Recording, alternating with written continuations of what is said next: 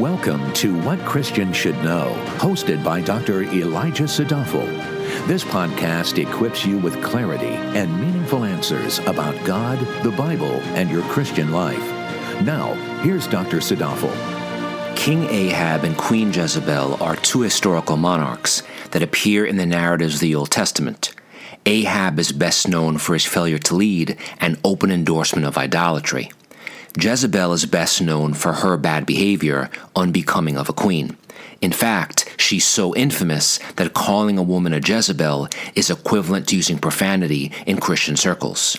Yet, Jezebel's reputation is well earned because throughout the Bible, she constantly exhibited an attitude of control that defied God and openly embraced evil to trample upon others. Now, why is it important for us to study Bible characters who have been dead for thousands of years? Because the spirits of Ahab and Jezebel are alive and well today, wherever we see power acting with an arrogant, presumptuous security in which it trods beneath its feet all divine and human rights. Notably, the roles of Ahab and Jezebel do not necessarily have to be gendered, although they generally are.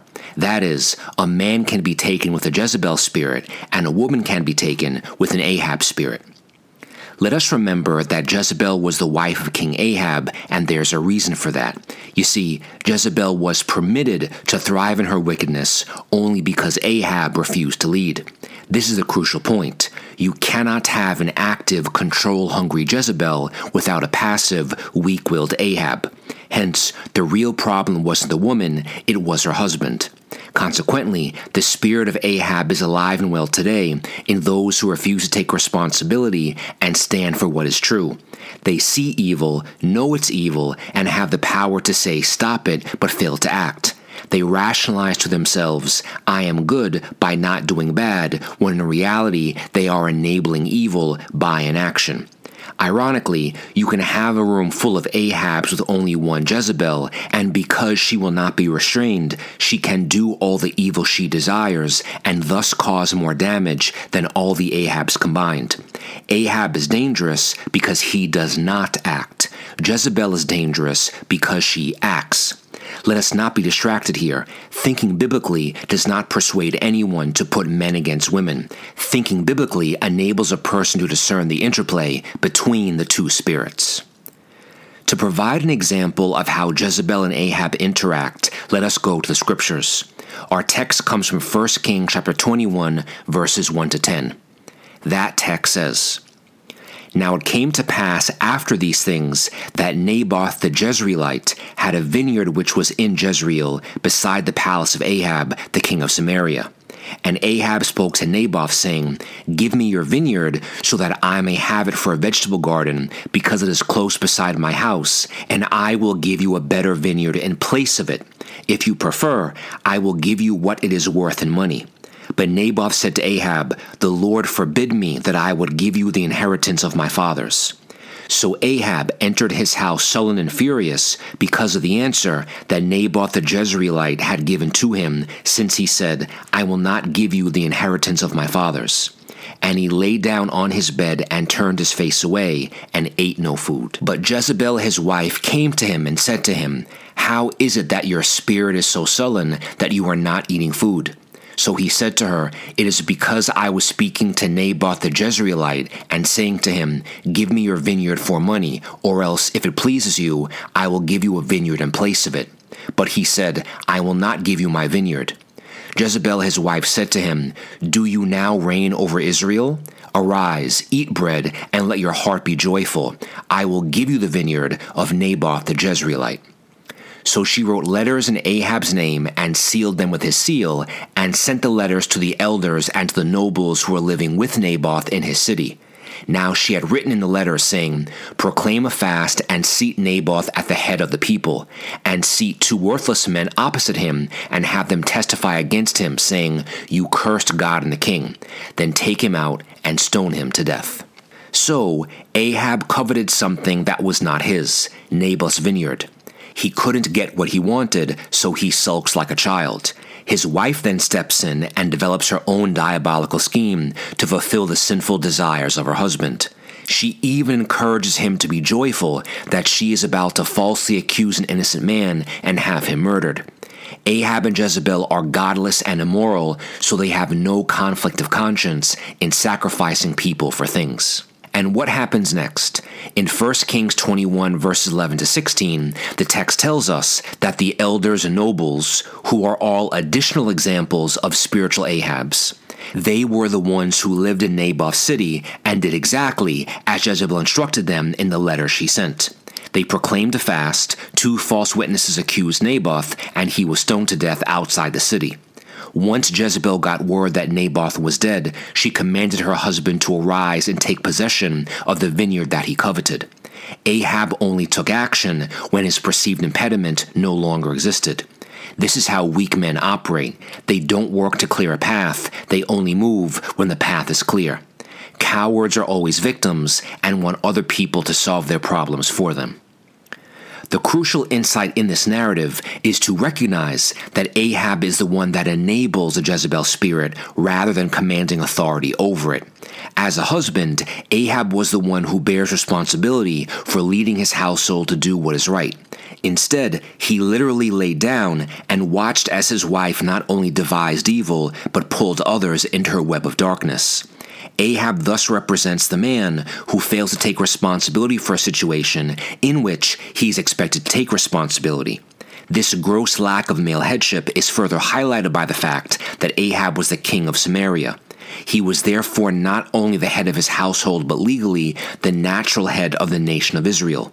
He had the God ordained responsibility of carefully following God's law and being a mediatorial instrument of justice so that no one would turn away from the commandments either to the right or to the left.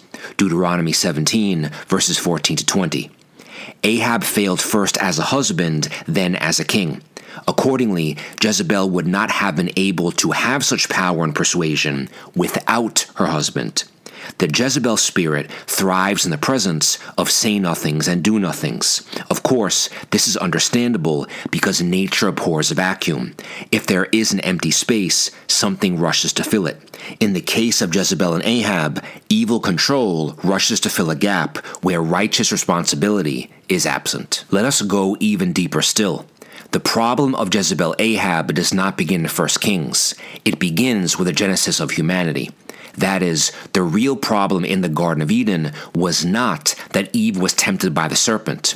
The real problem was that Adam was standing right next to her and did nothing.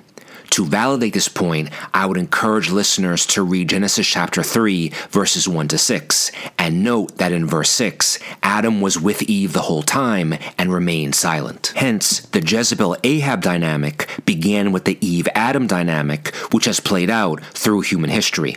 For the majority, true evil happens by omission, not commission. The Ahab spirit does not confront evil and thereby allows it and accommodates it. This principle is exactly what the late Dr. Martin Luther King Jr. alluded to when he said that evil triumphs not when bad men act badly, but rather when good men see evil and do nothing. Like the era of societal decay in which Jezebel and Ahab lived, our contemporary era is also an age in which these two spirits thrive the Jezebel, a spirit of control, and the Ahab, a spirit of weakness. The reason why the prominence of these two spirits coincide with societal decay is because they are synonymous with the degradation of the family and the undermining of the dignity and sanctity of the home, which is the basis of human society. These spirits are also synonymous with the decay of religion, which fades into a mere form, losing touch with life and thus losing power to guide people. So, what does the text tell us happened to Jezebel? She dies violently after being thrown down from the top of her own home. This comes to pass because a prophet by the name of Jehu takes responsibility and refuses to budge from saying stop to Jezebel's wickedness. Jezebel's body was trampled by horses and then eaten by dogs. Ahab died after being struck by an arrow in battle and bleeding out. Dogs licked up his blood. As stated before, it is crucial not to miss that the Jezebel spirit can only thrive in the presence of an Ahab spirit. Unfortunately, the Jezebel spirit is what happens when the flesh takes action, so no sinner needs help to act like a Jezebel. This is the spirit that says, I will do what I want, when I want, how I want, and if getting what I want requires others to be destroyed, then so be it. The Ahab spirit can only thrive when Jezebels are around, because if she is doing all the work, then why should he lift a finger? Now that we have established the dynamic of Ahab and Jezebel, it's important to apply our understanding to three separate areas in the family, in the world, and in the church. In the family, the family is the core social unit upon which all of society is built. In a family, the husband is called to be the faithful protector, and the wife is called to be the supportive nurturer. The mutual love and respect of the husband and the wife serves as the model in which to raise up children who are to be raised up in things the Lord. Ephesians 5:22 to 6:4. Men are called to act like men, and women are called to act like women. There is no allowance for swapping roles in God's economy. Furthermore, there are many relationships within the family that are primary outside of a person's relationship to Christ. Jezebel will try to usurp control and tell parents that she wants to parent for them, or she'll try to redefine the role of a husband and wife in her eyes. Don't be an Ahab and simply roll over. So, for example, your children are not their school's ultimate responsibility, neither are they even your church's ultimate responsibility. Parents, take responsibility for your children because God has given them to you. Second application in the world. This point relates to the first. In the West, in the last two years, what we have seen is the explosion of the Jezebel spirit. Secular authorities have used crises in order to tell citizens what they should do with their own health, their children's health, how they should work, and how they should travel, just to give a few examples. Unfortunately, secular authority often grows out of the soil of a Jezebel spirit because when you give the flesh an opportunity to control others, it will gladly take it. But according to God's word, secular authority, just like parental and church authority, is limited in its jurisdiction. Government's power is defined by a sphere of control, and the government has no authority outside of that sphere. It doesn't, for example, intrude either on the family or the church. This is an often missed point of Christ's words in Luke 20 25. There the Lord says, Render to Caesar the things that are Caesar's, and to God the things that are God's. In other words, there are some things that do not belong to Caesar because they are God's. It is no surprise then that the language of Luke 20 25 is echoed in Romans chapter 13, the chapter in the New Testament that gives Christians the clearest instructions on how to interact with the state. The point is that secular authority must be disobeyed when it instructs us to sin or when it seeks to impose its power outside its assigned sphere. When Jezebel tries to call the shots in your home or your church, the answer is a firm, resolute no. Third application in the church. It should not surprise us that in his messages to the seven churches in Revelation, Christ specifically mentions the woman Jezebel and all that she has done to lead the people astray. Of course, Jesus is not speaking of a literal woman, but to the spirit of Jezebel that also seeks to overrun the church of God. This is what Jesus says to the church in Thyatira in Revelation chapter 2, verses 19 to 23. I know your deeds and your love and faith, and service and perseverance, and that your deeds of late are greater than at first. But I have this against you, that you tolerate the woman Jezebel, who calls herself a prophetess, and she teaches and leads my bondservants astray, so that they commit sexual immorality and eat things sacrificed to idols. I gave her time to repent, and she does not want to repent of her sexual immorality. Behold, I will throw her on a bed of sickness, and those who commit adultery with her into a great tribulation, unless they repent of her deeds. And I will kill her children with plague, and all the churches will know that I am he who searches the minds and hearts. I will give to each one of you according to your deeds. The simple lesson here is that because all the Ahabs in the church tolerated Jezebel, she led many to their destruction. Jezebel acts against God and does not want to repent because hatred of God is in her nature. She draws people in with false doctrine, things that superficially seem to be virtuous, but in reality go against the gospel, and disguises herself as an angel of light in order to draw many into darkness. Jezebel is dangerous in the world because she can hurt people. Jezebel is particularly dangerous in the church because she can hurt people in the name of God. Whenever anyone or anything suggests something that goes against God's inerrant and infallible word, the simple response is a firm, resolute no. If you choose not to act, consider the consequences that Jesus warns about in Revelation chapter 2. Anyone with a sense of authority in his life who demands responsibility for what is taking place around him will never let a Jezebel spirit thrive. It is the job of the upright, mighty man of valor and the job of the upright, virtuous woman to say no to these spirits.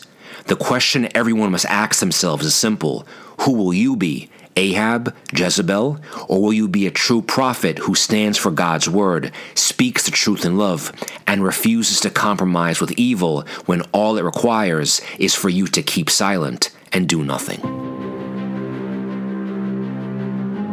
Thank you for listening. For more valuable resources, including a bookstore and online Bible study, visit WCSK.org.